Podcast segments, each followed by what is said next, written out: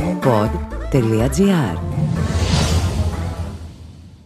Μας χρειάζεται η ιστορία ως γνώση και ως ερμηνεία του παρελθόντος; Αν όχι, ας την ξεχάσουμε. Αν όμως την επικαλούμαστε κάθε τόσο, πρέπει τουλάχιστον να τη γνωρίζουμε.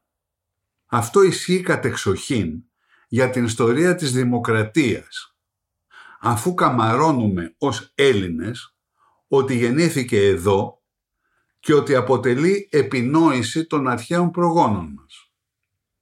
Είμαι ο καθηγητής Γιώργος Μαυρογορδάτος και αυτό είναι το έβδομο επεισόδιο ενός νέου podcast που επιγράφεται «Ενίγματα της Αθηναϊκής Δημοκρατίας».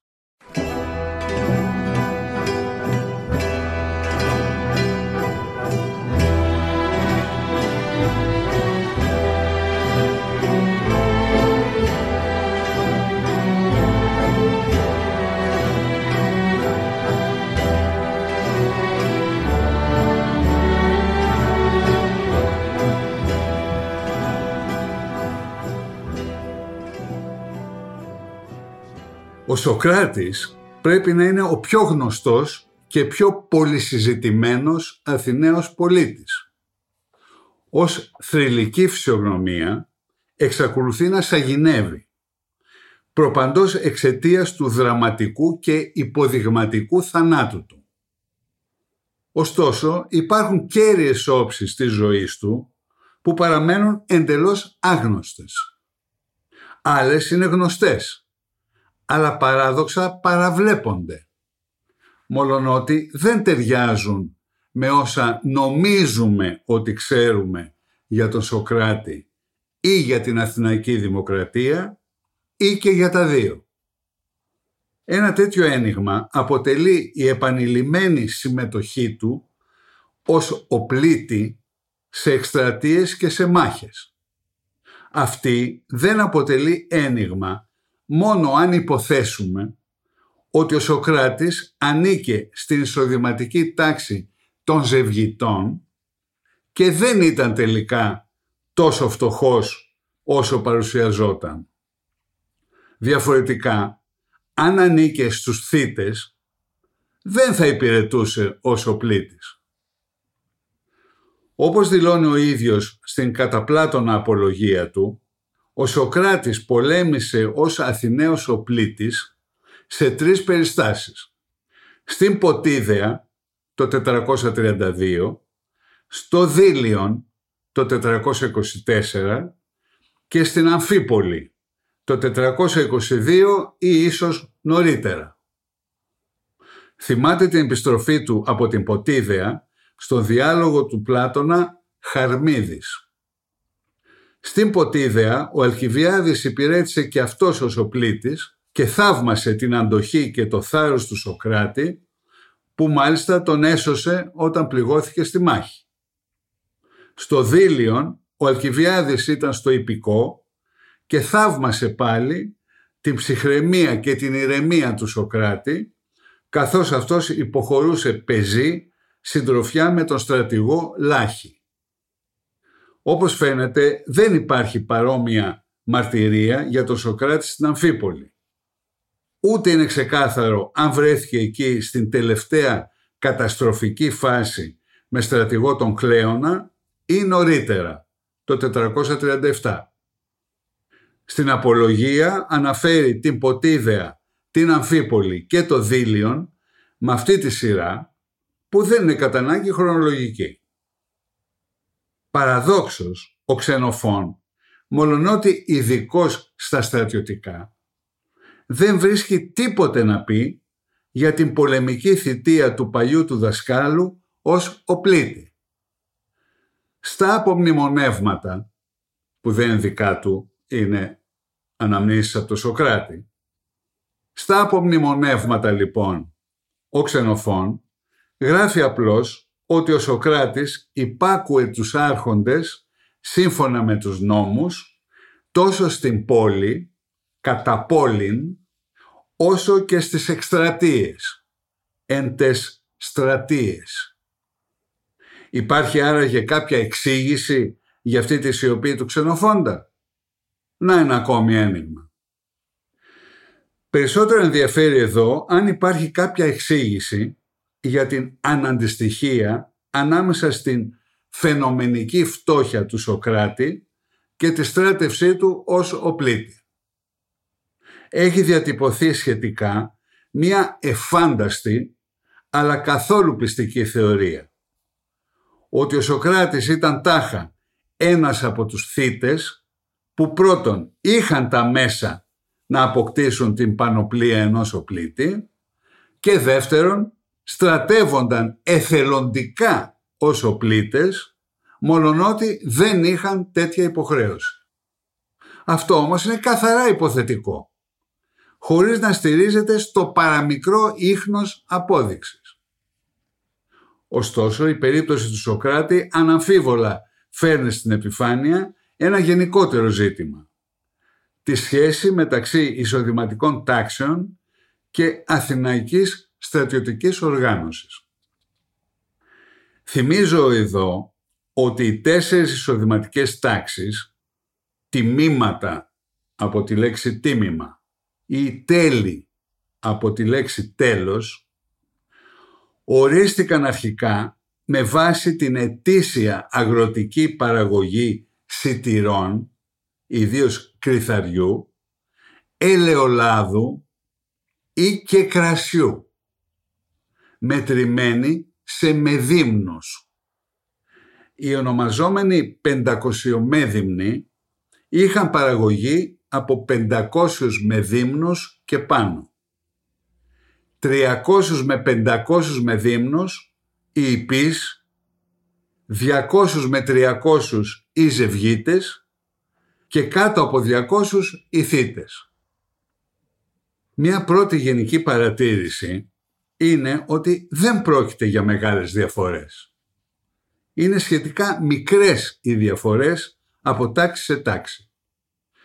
Έχει υπολογιστεί ότι οι πεντακοσιομέδυμνοι πρέπει να είχαν τουλάχιστον 200 στρέμματα.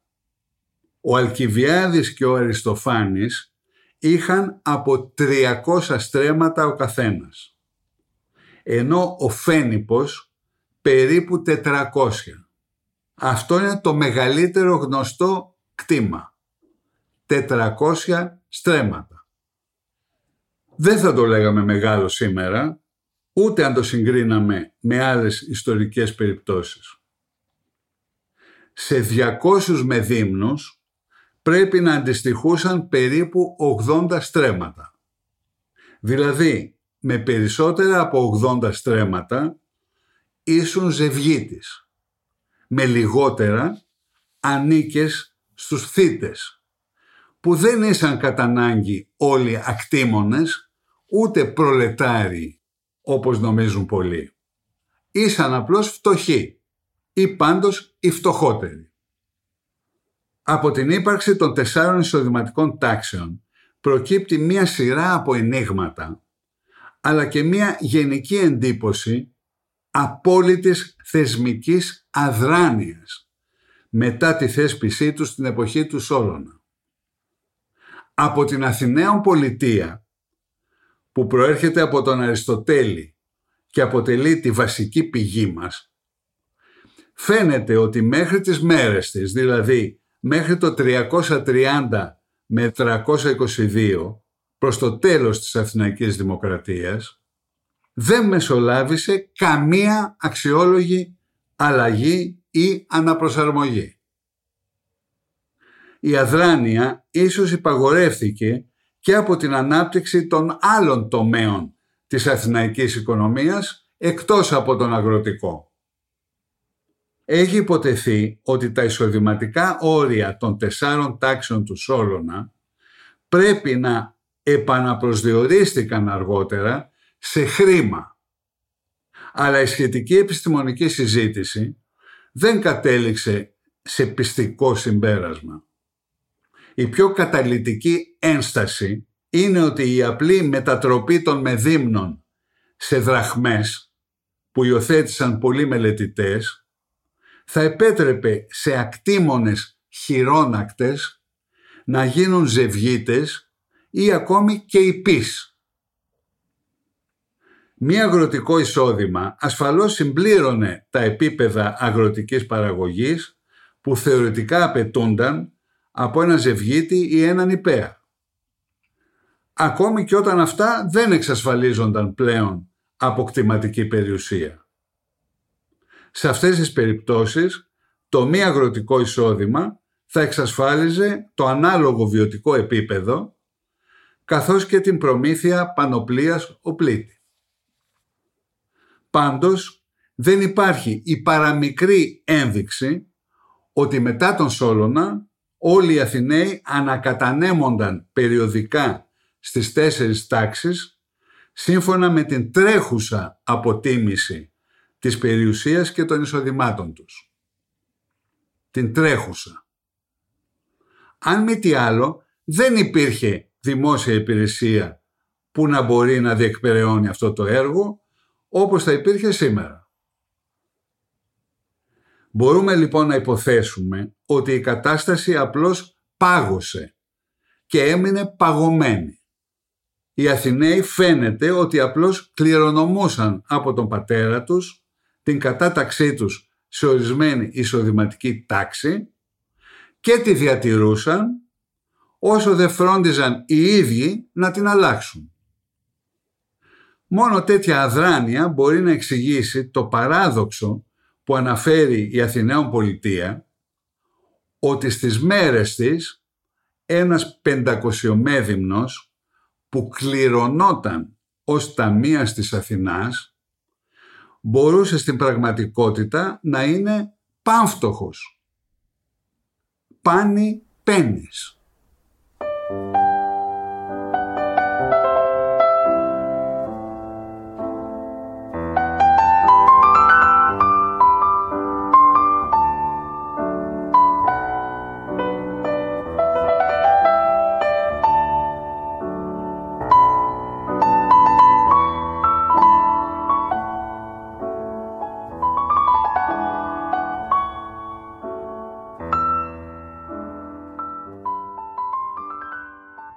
Δεν υπήρχε λοιπόν καμία μεταβολή στην ταξική κατάταξη των Αθηναίων.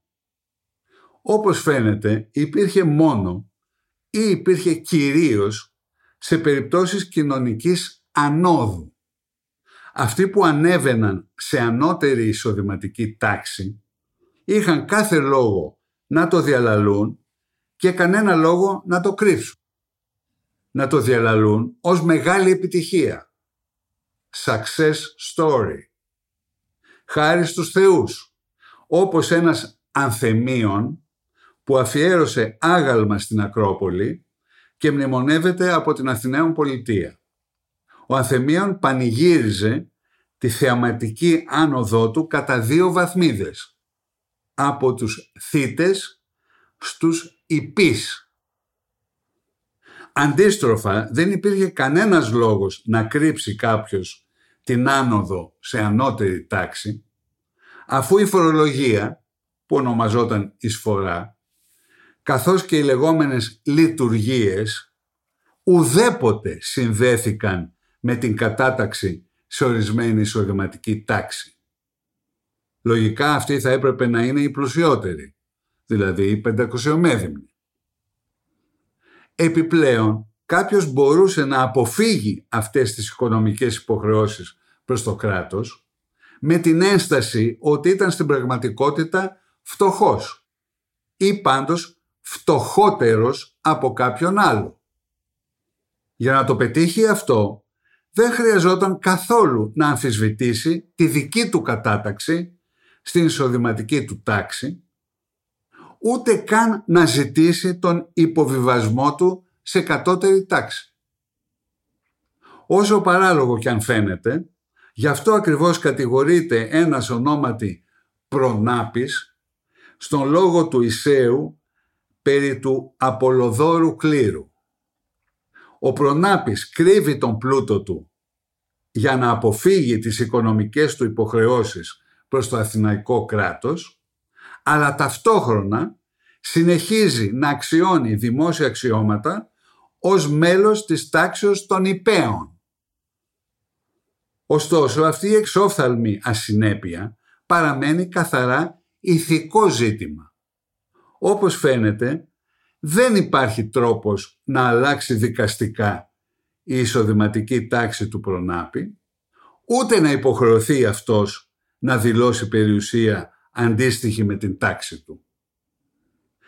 Η πιο εξωφρενική συνέπεια, reductio ad absurdum, της απόλυτης αποσύνδεσης μεταξύ εισοδηματικής τάξης και πραγματικής περιουσίας θα ήταν να απαλλαγεί κάποιος από την υπηρεσία στο υπηκό ως άπορος αλλά να περαμένει μόνο αυτά στην τάξη των υπέων.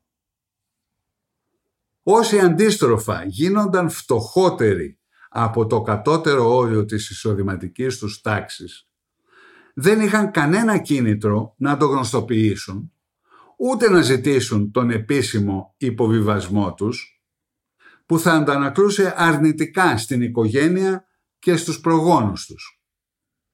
Ειδικά ο υποβιβασμός στη θητική τάξη, την τάξη των θητών, θα συνεπαγόταν και θα δημοσιοποιούσε τον αποκλεισμό από κάθε δημόσιο αξίωμα. Γι' αυτό παρατηρεί η Αθηναίων Πολιτεία ότι και στην εποχή της, όταν ρωτούν κάποιον που πρόκειται να κληρωθεί για κάποιο αξίωμα σε ποιαν εισοδηματική τάξη ανήκει, κανείς δεν θα πει στη θητική. Ίσχυε δηλαδή το γνωστό είσαι ό,τι δηλώσεις. Θεωρητικά υπήρχαν ενδεχομένως περιστασιακά οικονομικά κίνητρα για να επιδιωχθεί ο υποβιβασμός σε κατώτερη τάξη. Μία περίπτωση θα ήταν το δικαίωμα συμμετοχής σε απικία ή σε κληρουχία που είχαν μόνο θύτες ή και ζευγίτες.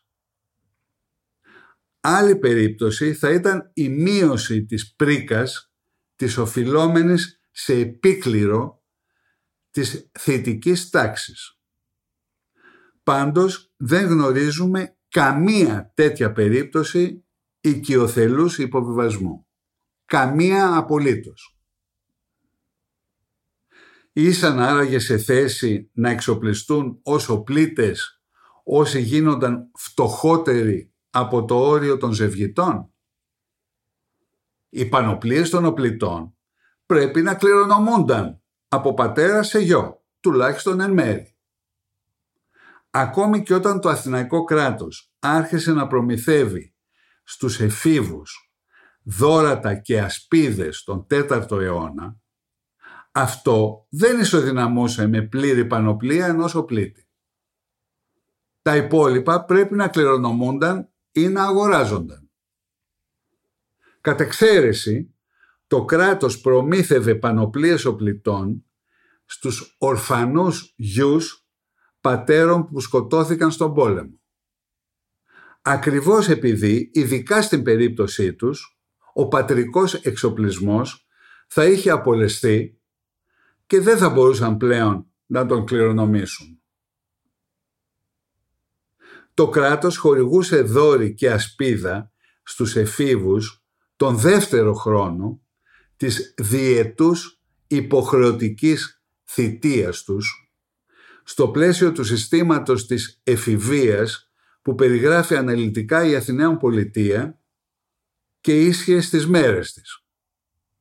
Είχε όπως φαίνεται θεσπιστεί πρόσφατα μετά την πανολεθρία των Αθηναίων στη Χερόνια το 338. Δεν γνωρίζουμε όμως τι ακριβώς ίσχυε νωρίτερα. Το ένιγμα είναι πλήρες. Στο σύστημα που περιγράφει η Αθηναίων Πολιτεία, οι έφηβοι μάθαιναν καταρχήν να μάχονται ως οπλίτες, αλλά και να χειρίζονται τόξα, ακόντια και καταπέλτες. Ανήκαν μήπως μόνο στις τρεις ανώτερες εισοδηματικές τάξεις ή και στις τέσσερις. Να ένα ακόμη ένιγμα για το οποίο έχουν προταθεί και οι δύο λύσεις. Συμπερασματικά, το ένιγμα του Σοκράτη ως οπλίτη μπορεί να λυθεί αν υποθέσουμε ότι και αν ακόμη ήταν φτωχός, είχε κληρονομήσει την κατάταξή του στους Ζευγίτες και μέρος τουλάχιστον της πανοπλίας του. Μένει όμως άλυτο ένα πολύ μεγαλύτερο ένιγμα. Γιατί οι Αθηναίοι διατήρησαν μέχρι τέλους αυτό το προδημοκρατικό απολύθωμα των τεσσάρων εισοδηματικών τάξεων, μολονότι δεν είχε πλέον δεσμευτικές πρακτικές συνέπειες, αφού ο καθένας δήλωνε ό,τι ήθελε. Ηρωνικά, τα μόνα πολιτεύματα που ουσιαστικά κατάργησαν στην πράξη τις εισοδηματικές τάξεις ήσαν τα δύο ολιγαρχικά καθεστώτα του 411 και του 404 αφού περιόρισαν τα πολιτικά δικαιώματα σε μόνο 5.000 και 3.000 πολίτες αντίστοιχα εντελώς άσχετα από τάξη. Έχοντας πια ολοκληρώσει την επισκόπηση των σχέσεων μεταξύ στρατιωτικής και πολιτικής οργάνωσης στην Αθηναϊκή Δημοκρατία, μπορούμε στο επόμενο επεισόδιο να επιστρέψουμε στην πελώρια ανορθογραφία που αποτελούσε η υποχρεωτική στράτευση των μετίκων.